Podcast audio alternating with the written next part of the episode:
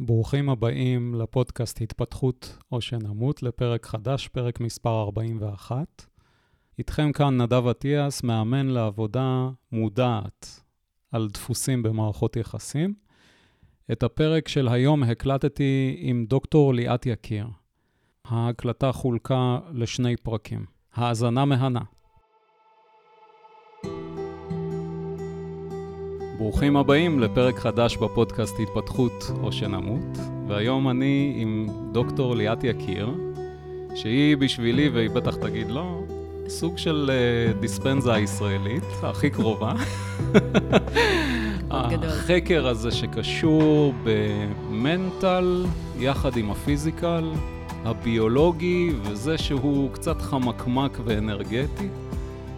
ואני אשמח שתספרי קצת על עצמך, יש המון דברים שאת עושה, גם קצת טלוויזיה, הרבה מחקר, מכון דוידסון, מכון ויצמן וכו'. אז בואי, אהלן. אהלן, היי נדב. טוב, תודה, כבוד גדול. אז, אז באמת אני ביולוגית מלידה, אני יכולה להגיד.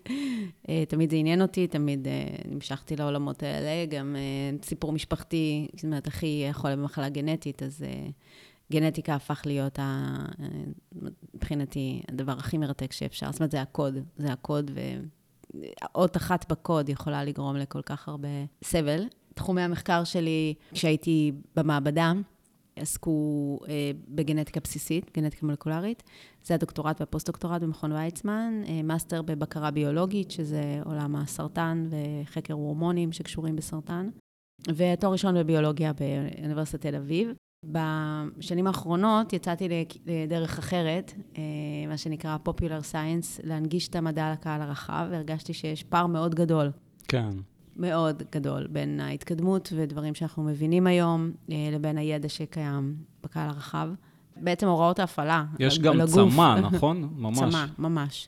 זה בעצם מה שמשך אותי כל כך, כי פתאום היה צורך, זאת אומרת, העגל רצה לנוק יותר מאשר רציתי להניק. זאת אומרת, אני ראיתי את עצמי בכיוונים אחרים, אבל זה פשוט מאוד מאוד סחף אותי. התחלתי במכון דוידסון, שם באמת נגלה גם בפניי כל העולם של הנגשת מדע לקהל הרחב, וביולוגיה מבחינתי זה כמובן מאסטרי, דבר שכולנו חייבים להבין על עצמנו, זו המכונה שאנחנו עובדים איתה, זה, זה הכל. כן. אז אנחנו חייבים להבין יותר. אז, אז, אז באמת התחלתי עם הנושא של אהבה, של אוקסיטוצין, ההורמונים שיוצרים אהבה, מה אנחנו יודעים על אהבה, זאת אומרת, זה נושא כל כך... כל כך בלב של כל החיים שלנו, והמנבא הגבוה ביותר לאושר זה מערכות יחסים, זאת אומרת, אנחנו חיה של מערכות יחסים. כן.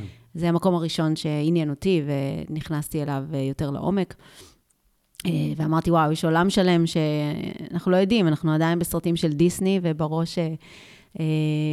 ובאמת מצאתי את עצמי בחוגי בית עם זוגות מבוגרים וצעירים ורווקים ורווקות, מדברת על מחקרים באחברים ובקופים, ואנחנו לא כל כך שונים. האם האדם הוא ייצור מונוגמי, מכל הנושאים האלה של מה זאת אהבה בכלל, איך יוצרים אהבה, הבדלים בין מוח נשי למוח גברי, זה היה בעידן של פוליטיקלי קורקט, כולם צריכים להיות אותו דבר, ואנחנו חיה שונה לגמרי, ולכן יש כל כך הרבה גם מתחים. אני כמובן אומרת שאני רואה זוג נשוי שנים, אני אומרת זה נס, זה נס אבולוציוני, כי לא כל כך לא... יש את כל הסיבות להיכשל בסיפור הזה מבחינת הביולוגיה. ובאמת בכלל החלטתי שמה שאני רוצה להנגיש בחיים, זאת אומרת השליחות שלי, זה באמת ההבנה הזאת של איך ההתנהגות שלנו בעצם מושפעת מהרגשות, ואיך מה שמפעיל את הרגשות זה הכימיה של הגוף, הביולוגיה. נוירונים, הורמונים וגנים שבעצם מעצבים את איך שאנחנו חושבים ומה שאנחנו עושים. ו...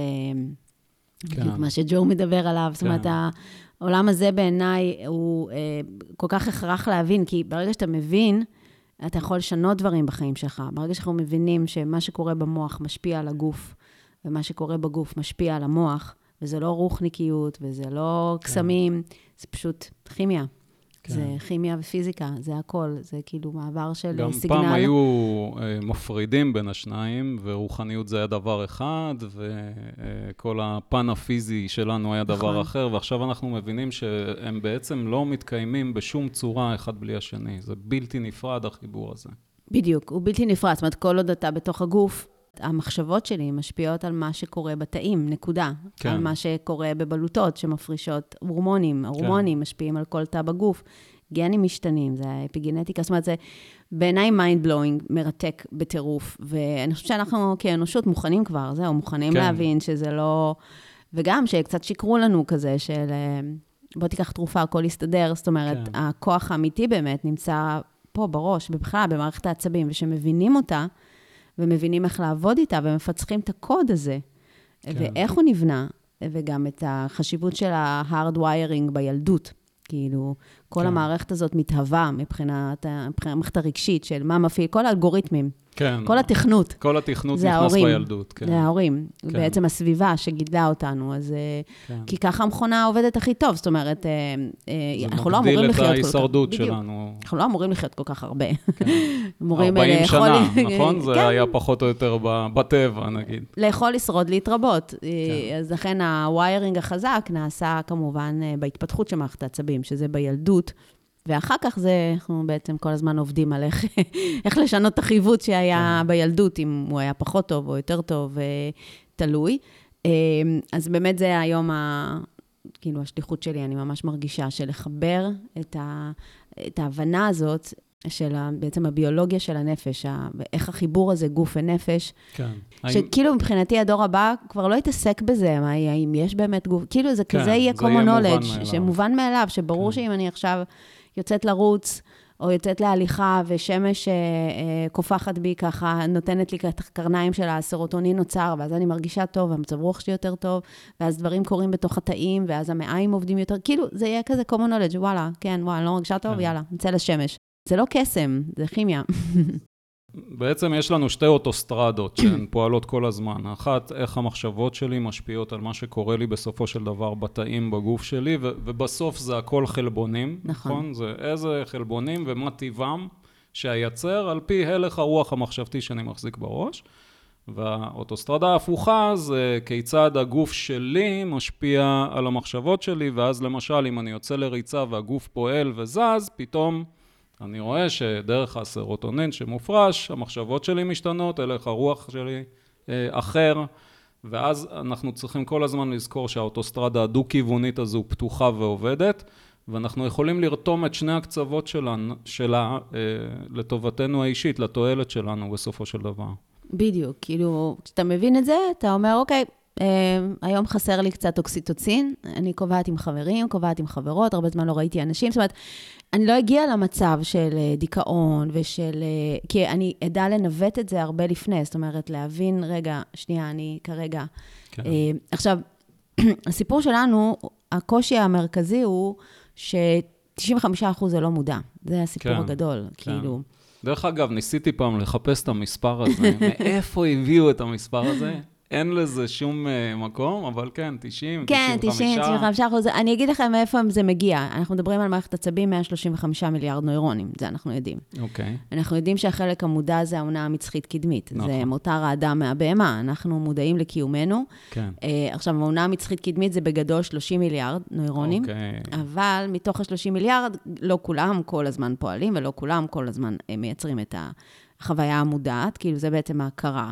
כן. אה, אז אנחנו מגיעים לאיזשהו מספר כזה, שכזה עשרה אחוז כזה, זה המודע, וכל השאר, זה בעצם הלא מודע. עכשיו, גם בלא מודע, אנחנו מדברים על החלק במוח, שמנהל את ההתנהגות, שבעצם מנהל את הרגשות, זה המערכת הלימבית, המערכת הרגשית, היא לא מודעת, לא מודעת, אני לא בוכה, צוחקת, שמחה, כועסת, זה איך זה קורה, כאילו, אין לנו מודעות, זאת אומרת, פתאום מתעורר רגש, לפעמים אתה יודע מאיפה הוא מגיע, לפעמים אתה לא... זאת אומרת, זה בעצם התקשורת בין העונה המצחית, קדמית, הפריפרונטל קורטקס, לבין המערכת הלימבית, שנסות להבין, רגע, למה, זה, למה אני עצובה עכשיו, או למה אני בוכה עכשיו, וזה כמובן עובד גם הפוך.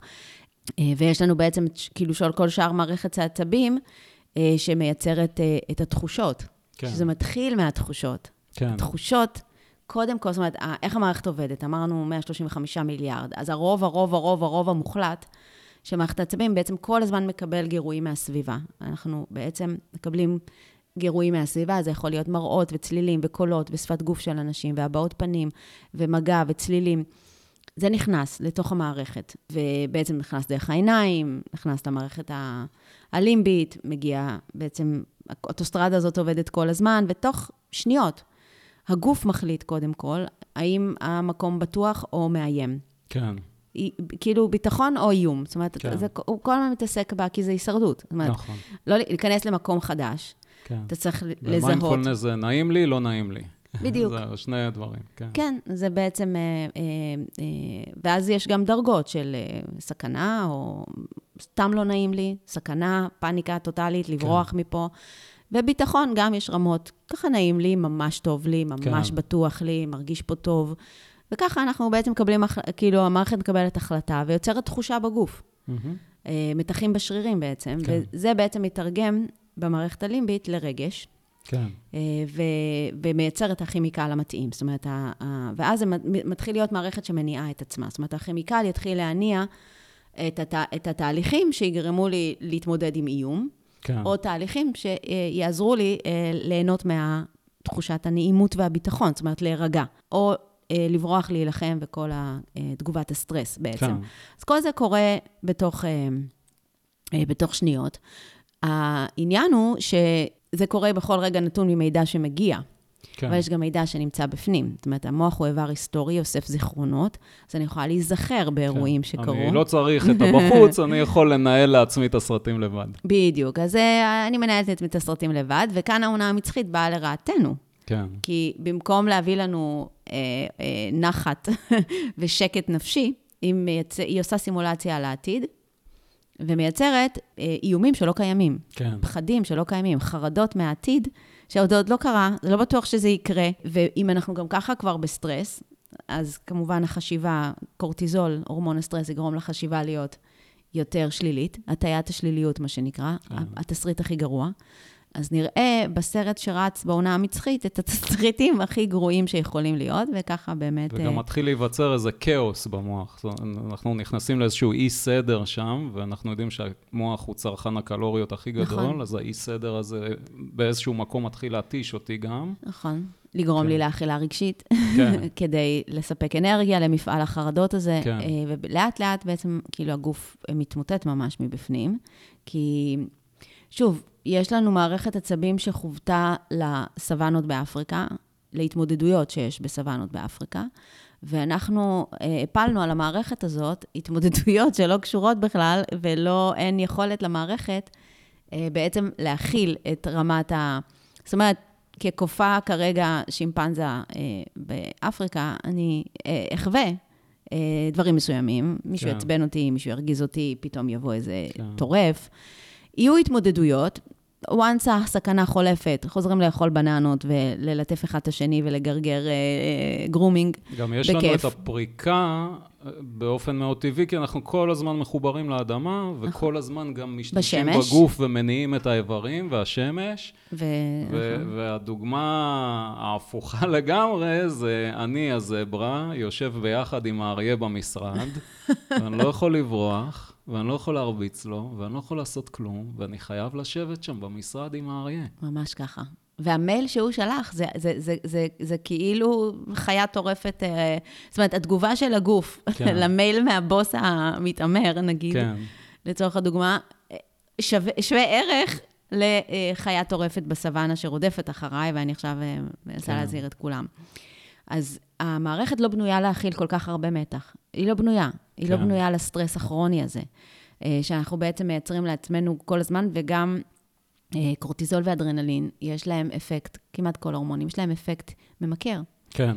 ממכר, אז אפשר להתמכר. שזה לסטרס. חשוב, כי הרבה מאיתנו אוהבים מאוד להיכנס למקום הזה של עשו לי, אכלו לי, לקחו לי, מקום קורבני. קורבני.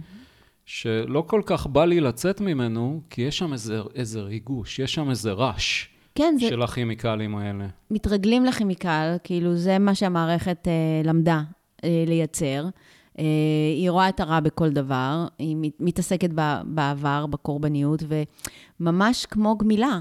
כאילו זה צריך להיות תהליך גמילה, בעיקר אם שמעתי את אמא שלי כל החיים, אומרת, אכלו לי, שתו לי, זאת אומרת, אה, ילד הוא ספוג של נוירוני מראה. נוירוני מראה זה הנוירונים שמופעלים. זאת אומרת, אנחנו לא לומדים מהמילים של אנשים שאנחנו גדלים, אנחנו לומדים מההתנהגות שלהם, ואנחנו בעצם, זה החתמה. כן. אז אם אמא ואבא כל היום בחו, אכלו לי, שתו לי, כאילו כל המילים החדשות שלנו, להגשים את הפוטנציאל, לחילות, זה כאילו, זה מבחינה, זה לא קיים. כן. זה, זה מילים שאנחנו המצאנו. זאת אומרת, המערכת כל כך, כל כך, כל כך בנויה לרע, כל כך בנויה בעצם לגרום לי למנוע חוויה של כאב. זאת אומרת, כן. כל המהות של המערכת הצבים זה איך אני נמנע מכאב. פיזי. פיזי. עכשיו, רגש שלילי הוא כאב פיזי. כן. יש איזה מחקר מטורף של נוירופידבק, שבעצם בדקו מדדים של אדם אה, בזוגיות, שהצד השני מתעלם ממנו. Mm. כמה ימים לא מדבר איתו. מה שנקרא סטון וולינג, טיפול שתיקה. כולנו כן. עושים את זה. והחוויה של הגוף היא כאב, היא כאב. זאת אומרת, לצעוק ולדבר ולריב, זה הרבה, הרבה פחות כאב, מאשר הכאב של התעלמות, כן, שמישהו מתעלם ממני. אנחנו בתקשורת עדיין, לעומת מצב כזה שהוא... כן, לא אבל... רוצה לשמוע אותי, לא רוצה לדבר איתי, לא רוצה שום יחס איתי, וזה בעצם הבן אדם שהכי יקר לי, או אחראי על ה-well-being שלי, זאת אומרת, יש לי כן. פה קשר, זה מערכת יחסים שאני מושקעת בה, כן? אז, אז יש כאן, אז, אז חוויה שלילית היא כאב.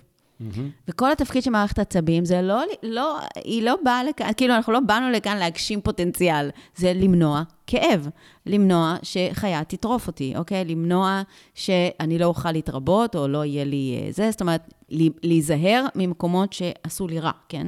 לא לחזור למקום שהיה שם טורף, לא לחזור לאכול משהו שהיה מורעל. מורעל, כאילו לא ללכת בכלל לאזור של המורעל. החיבוטים הם מאוד חזקים, זאת אומרת, אם נגעת וזה רותח, אל תיגע בזה יותר, אל תיגע יותר בכל כלי שנראה, אם זה היה אדום, אז אדום, אם זה היה שחור, אז שחור. כן. עכשיו, בקצה של זה, זה בריא וטוב, אבל אנחנו כבר uh, לוקחים את זה למקום שהוא בכלל, בכלל לא קצה, תמיד נותנים את הדוגמה הזו של קרקס פרעושים, נכון? שסוגרים כן. להם עם המכסה, ואז הם קיבלו כמה מכות בראש, זה הגובה שהם קופצים, אז אומרים שבן אדם צריך הרבה פחות מכות בראש מהפרעושים, כדי לתכנת את הגובה שהוא יכול לקפוץ, מוכן לקפוץ, ושם אנחנו באמת אומרים, זה לא מקדם. בדיוק. זה המקום שלא מקדם כבר.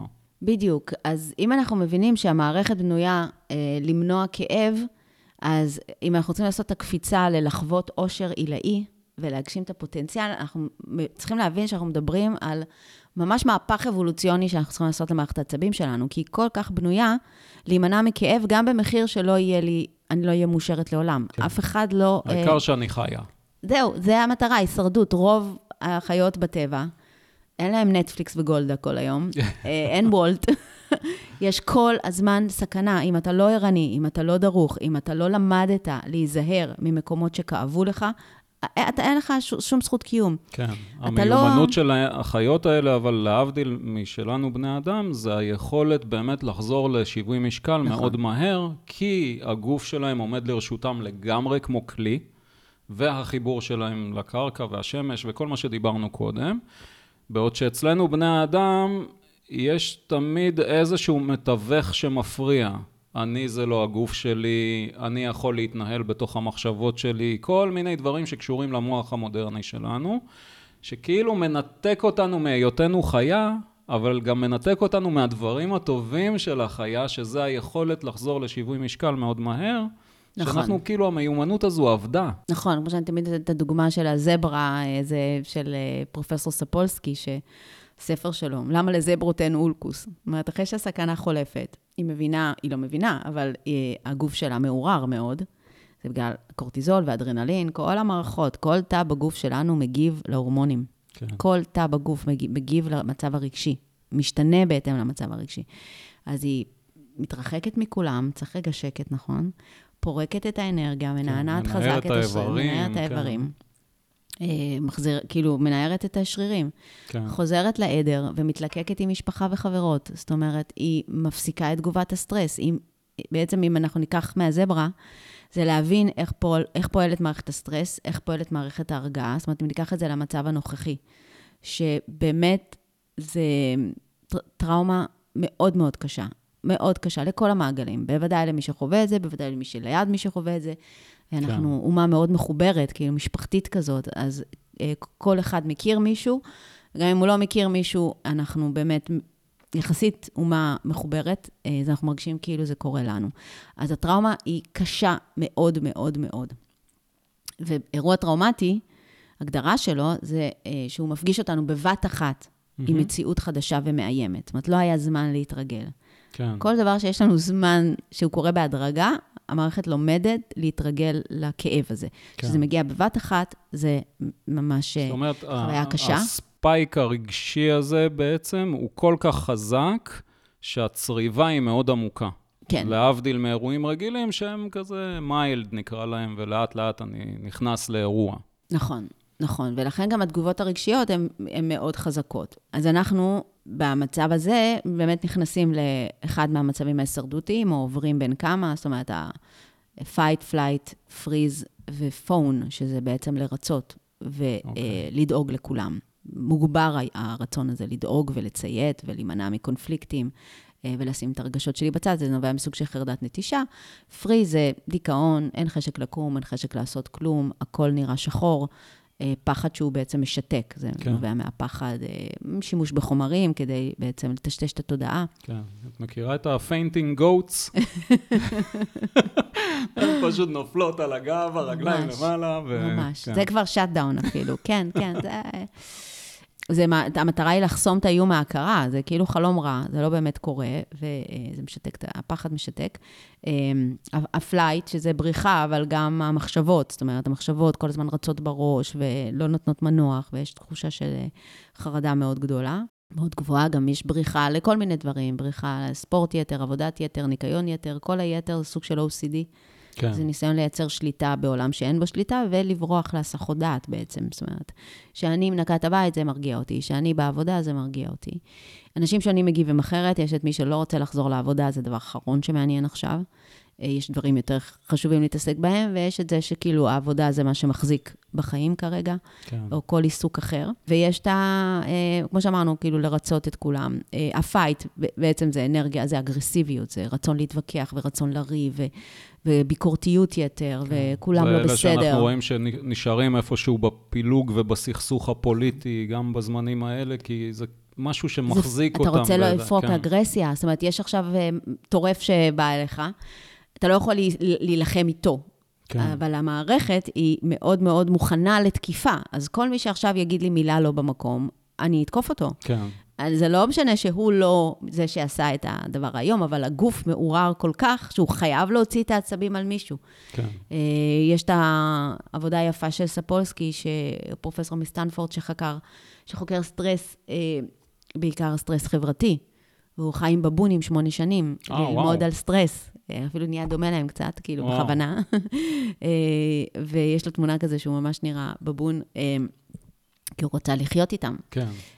מדד להם רמות הורמונים בדם, וראה שכשבבון מקבל מכות ממישהו גבוה בהיררכיה, מהבוס שלו, לצורך העניין, הדבר הראשון שהוא עושה כדי להרגיע את מערכת העצבים, להוריד את הקורטיזול, זה לא מדיטציה ומיינדפולנס בצד, אלא מחפש מישהו נמוך ממנו בהיררכיה, ומוציא עליו את כל העצבים שלו. אה, וואו, אוקיי. זה מקום עבודה טיפוסי, מהמנכ"ל, לסמנכ"לים, עד למנהלות צוותים, עד למטה לילדים בבית.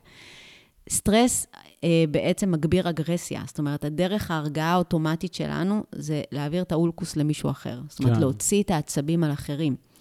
ולכן, זמנים כאלה, באמת יש להם פוטנציאל גבוה לפגיעה במערכות היחסים. כן. כי כולם על הקצה. נכון. ומספיק שראית סרטון עכשיו, ששוב הפעיל את כל המערכת, שוב הפעיל את כל הפייט של איך הם עשו דברים כאלה, שכל הזמן זה מתרוצץ, כן? זה מלחמה פסיכולוגית מטורפת שאנחנו עוברים. ואין לך על מי להוציא את זה, נכון? אתה כאילו כרגע בחוויה כן, של... רק סופג וסופג, מלחמה. ולאן זה ילך, כן. לאן זה ילך, אז בדיוק הבן זוג המעצבן הזה, שהוא תמיד מעצבן, עוד פעם עשה את הדבר המעצבן שהוא תמיד עושה, וזהו, זה היה הטריגר שעכשיו התפרץ, עכשיו שמונים אחוז מה שהתפרץ, בכלל לא קשור עכשיו, רק קשור למצב הרגשי שלי, ולרמת העוררות הגופנית שלי כרגע, בגלל האדרנלין, והאדרנלין זה חייב לצאת. עכשיו, מה הסיכוי שאני אצא להליכה?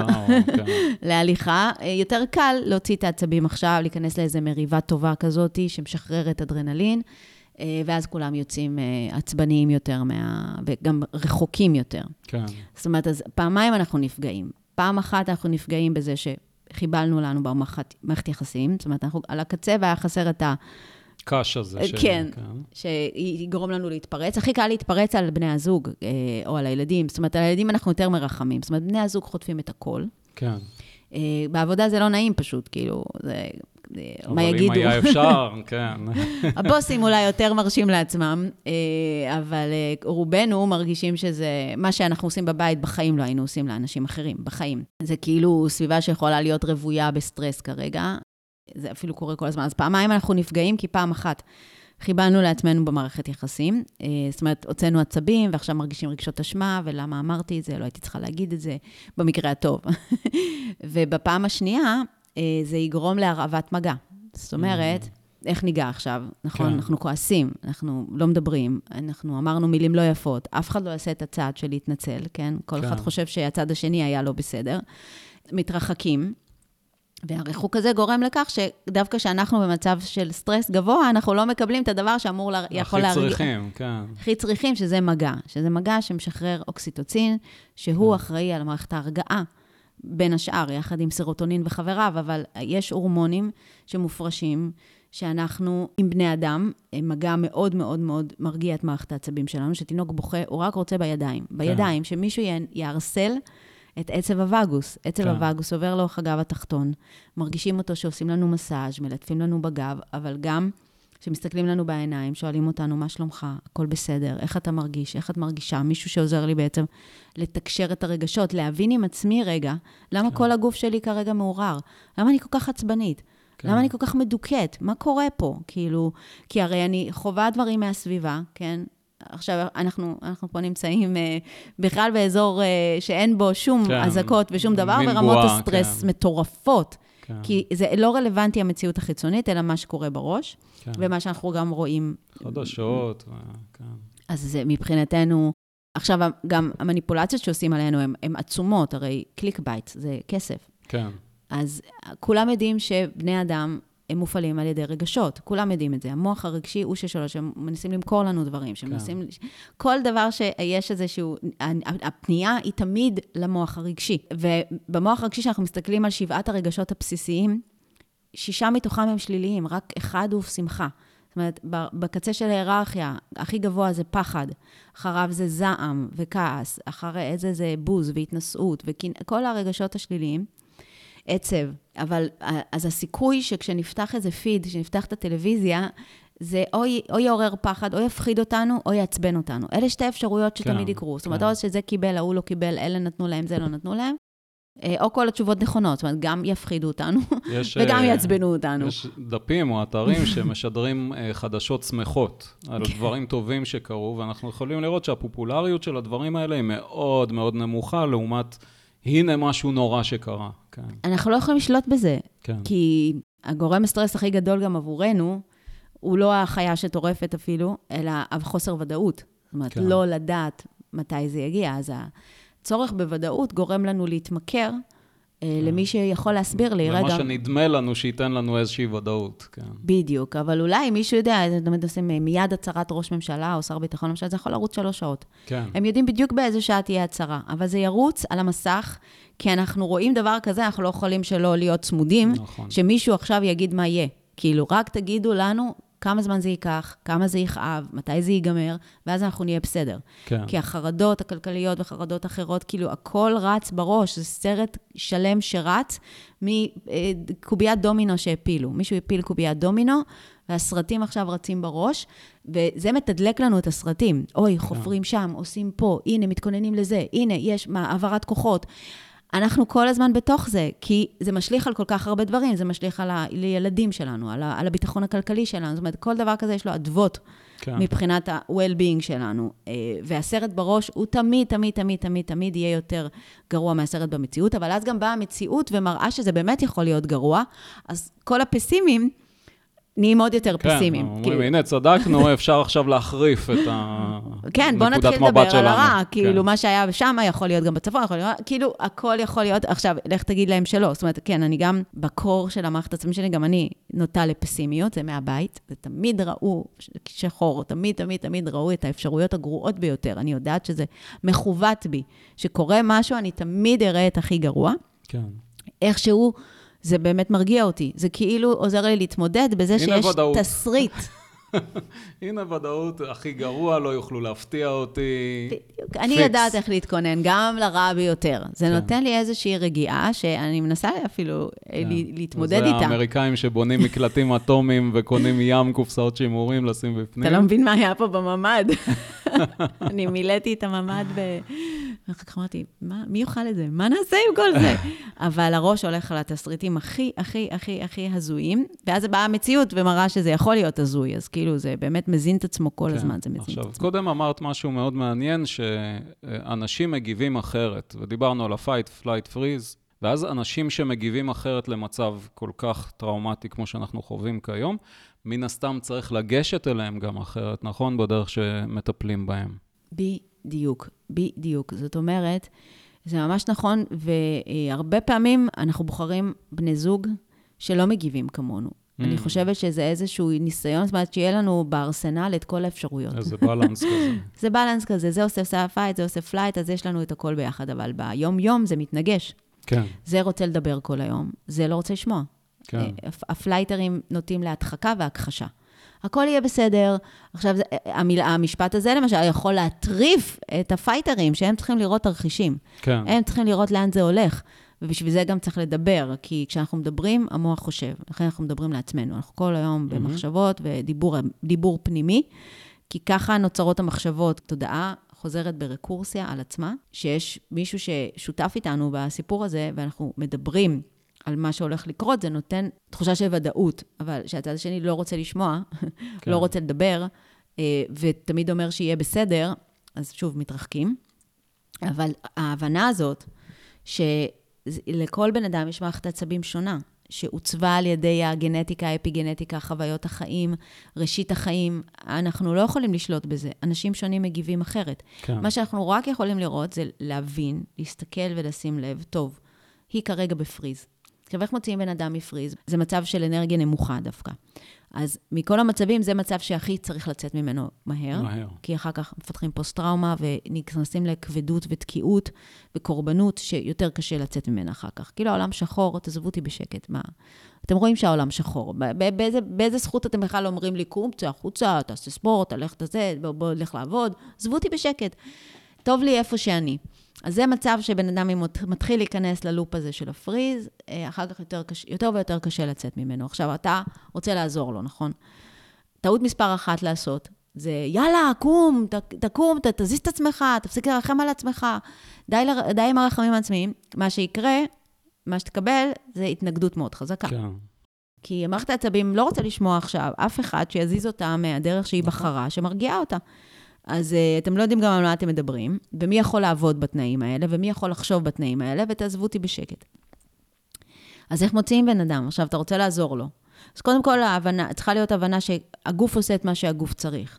זה מספר אחת. זאת אומרת, אם זאת דרך ההתמודדות שבחרה מערכת העצבים, זה מה שכרגע מרגיע את האדם. אז זה בסדר, לא צריך להתרגש מזה יותר מדי, כן. כן, כי אי אפשר להכריח בן אדם לעשות שום דבר. מה שאפשר לעשות. זה לשבת בחושך איתו ולתת לו יד. לא להוציא אותו מהחושך. הוא כרגע צריך להיות בחושך, בסדר? הוא יצא, אבל איך הוא יצא? הוא לא יצא אם מישהו יוציא אותו בכוח, אז קודם כל המגע והסוג של החלה. הנה, אני איתך, נותן לך יד, ואני לא נבהל, והכל בסדר, ותיקח את הזמן שלך. כן, לא לעורר רגשות אשמה. את לא עושה כלום, את לא מזיזה את עצמך, אתה לא מזיז את עצמך, אתה רק מרחם על עצמך, אלא מה שנקרא אמפתיה. זאת אומרת, להיות בנעליים של האחר, להבין שהוא רואה את העולם אחרת עכשיו, ממך. אתה חושב שהכל יהיה בסדר, ואפשר לפתור את זה. הוא כרגע לא שם. אז לראות את העולם מהעיניים שלו, בייחוד אם זה האדם אהוב עליך, אז אתה מכיר אותו, אתה גם יודע איך התפתחה מערכת העצבים שלו. אולי זה מה שהוא עשה מגיל מאוד צעיר, שצעקו בבית, הוא נכנס לחדר ולא יצא ארבעה ימים, או היא לא יצאה ארבעה ימים. זה מה שמערכת העצבים של האדם הזה למדה, עם הזמן שמרגיע אותה. אז זה מה שמרגיע. אז רק אמפתיה תוכל עם הזמן, ופה צריך המון סבלנות גם. וזה בייבי סטפס, כל יום משהו קטן, כל יום משהו קטן שבן אדם מצליח לעשות, וזה, הרוב האחריות כמובן היא על האדם עצמו, אבל אנחנו רוצים לעזור אחד לשני, אבל ככל שנגרום לאדם להרגיש ששופטים אותו ומבקרים אותו, והוא לא בסדר ולא נורמלי או הזוי, זה לא הזוי. כן. להיכנס עכשיו... ככה הוא ננעל יותר, כי הוא בעצם אומר, האמת לא אצלי, ומישהו בא ואומר לי שזה לא נכון, זה הרבה פעמים כמו שאנשים... ניגשים למישהו עצוב ואומרים לו, מה אתה עצוב? תהיה שמח. או מה אתה בלחץ? תרגע. כן, בדיוק. זה לא יעבוד אף פעם, זה רק מרחיק. זה רק מרחיק, כי התחושה היא שלא מתקפים את הרגשות שלי, לא נותנים להם תוקף. כאילו, זה הגיוני כרגע להסתגר ולא לרצות לדבר עם אף אחד, שכל הזמן אנשים מתים ושומעים דברים כל כך נוראים. זה כאילו תגובה טבעית לעולם לא טבעי, למצב לא טבעי, אז זה בסדר. אז רק לשבת בחושך רגע, ואז שאתה רואה שמישהו כאילו בא אליך ומוכן להיות איתך עכשיו בפריז רגע, בכבדות ובתקיעות ובחוסר רצון לצאת ולא להכריח אותך.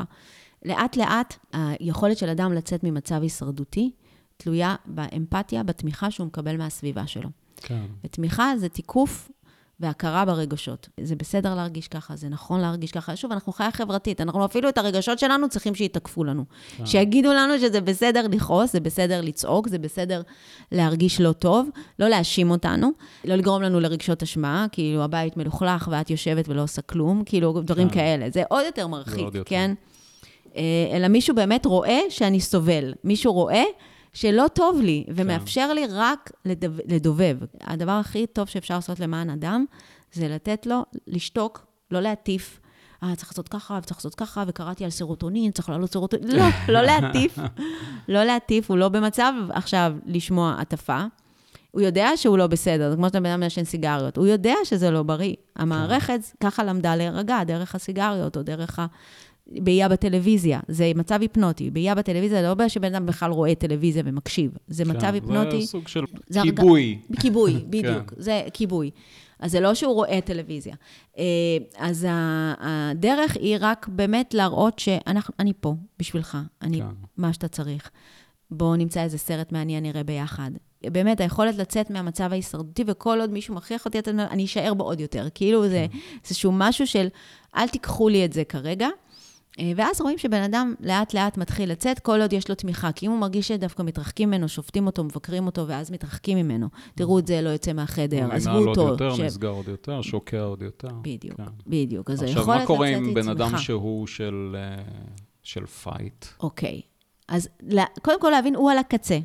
הוא כרגע מחפש לריב. אז אחד, לא נריב איתו, כן? נבחרת מלחמות. אני יודעת שהבת זוג שלי כרגע, או הילד שלי, רעה, יותר מדי, מה שנקרא. שוב, הדבר הכי חשוב הוא קודם כל לדובב את הבן אדם, בעצם להבין עם עצמו, אני עצבנית ואני לא מבינה למה. אז כן. כאילו, מי שיכול לדבר איתי, ואז אני בעצם יכולה, שנייה, תקשר ולהגיד, זה, זה היום ונורא מה שהם עושים, אני לא יכולה להכיל את זה. זאת אומרת, כל דבר שייתן לרגשות לצאת, אה, אה, בטח בכי, זאת אומרת, כן. לעזור לבן אדם לפקוט, מאוד משחרר, בכי מאוד משחרר. זה כאילו רגשות שתקועים, והבכי עוזר לנו... עצב מאפשר בעצם, כאילו הכוח של עצב, זאת אומרת לעבור ממצב של פחד לעצב, זה חשוב, כי זה הכוח בעצם לקבל את מה שלא ניתן לשנות.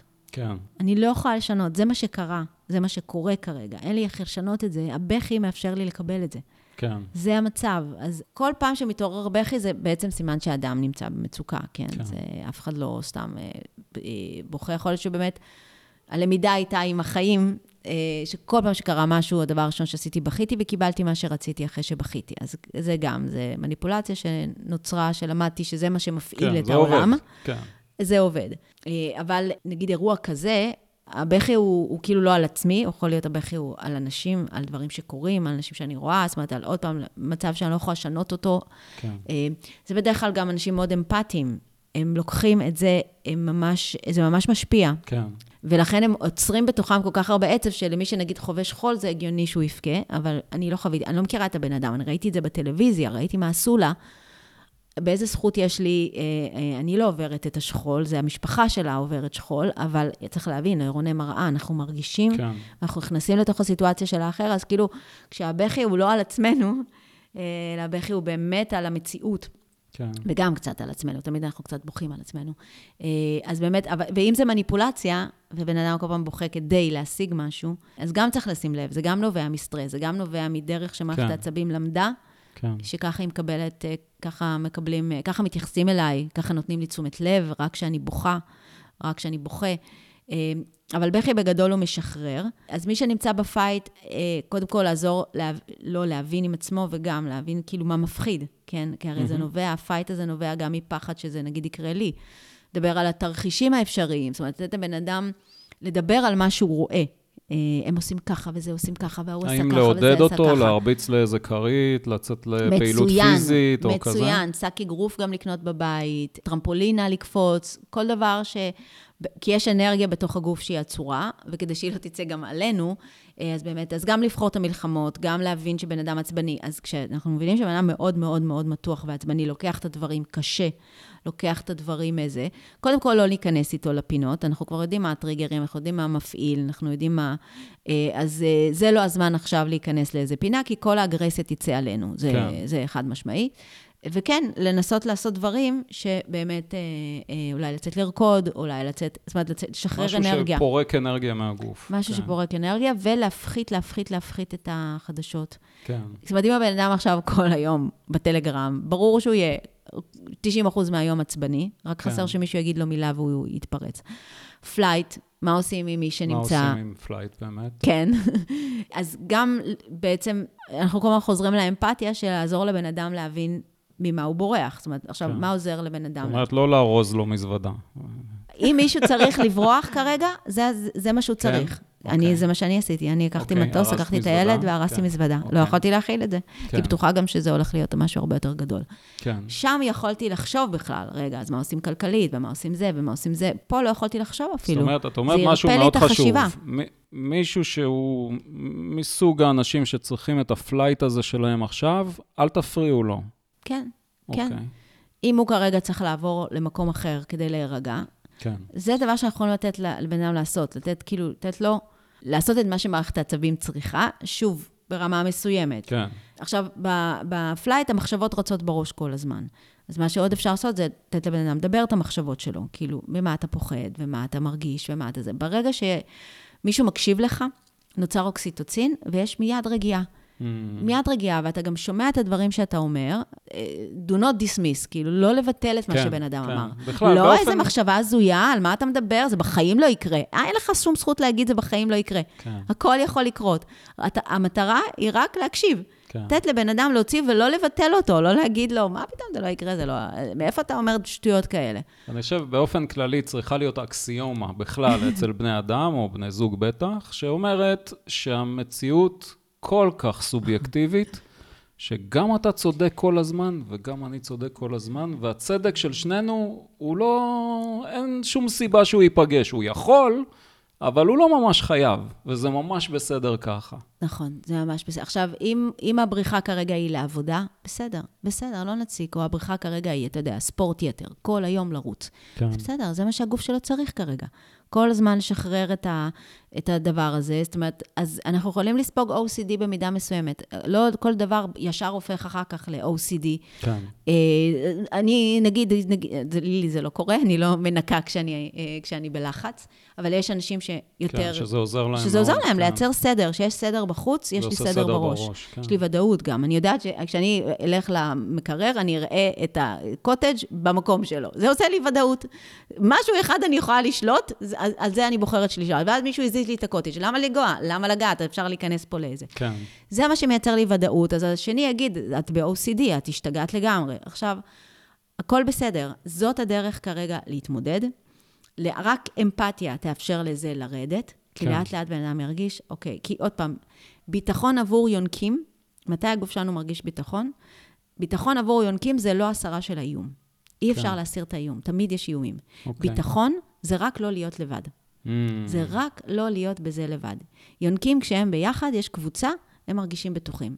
הם, mm. כל שנייה יכול לבוא משהו. כן. אבל כשהם ביחד, הם מרג... המערכת עצבים בנויה של יונקים להירגע, כשמערכת עצבים אחרת לידה.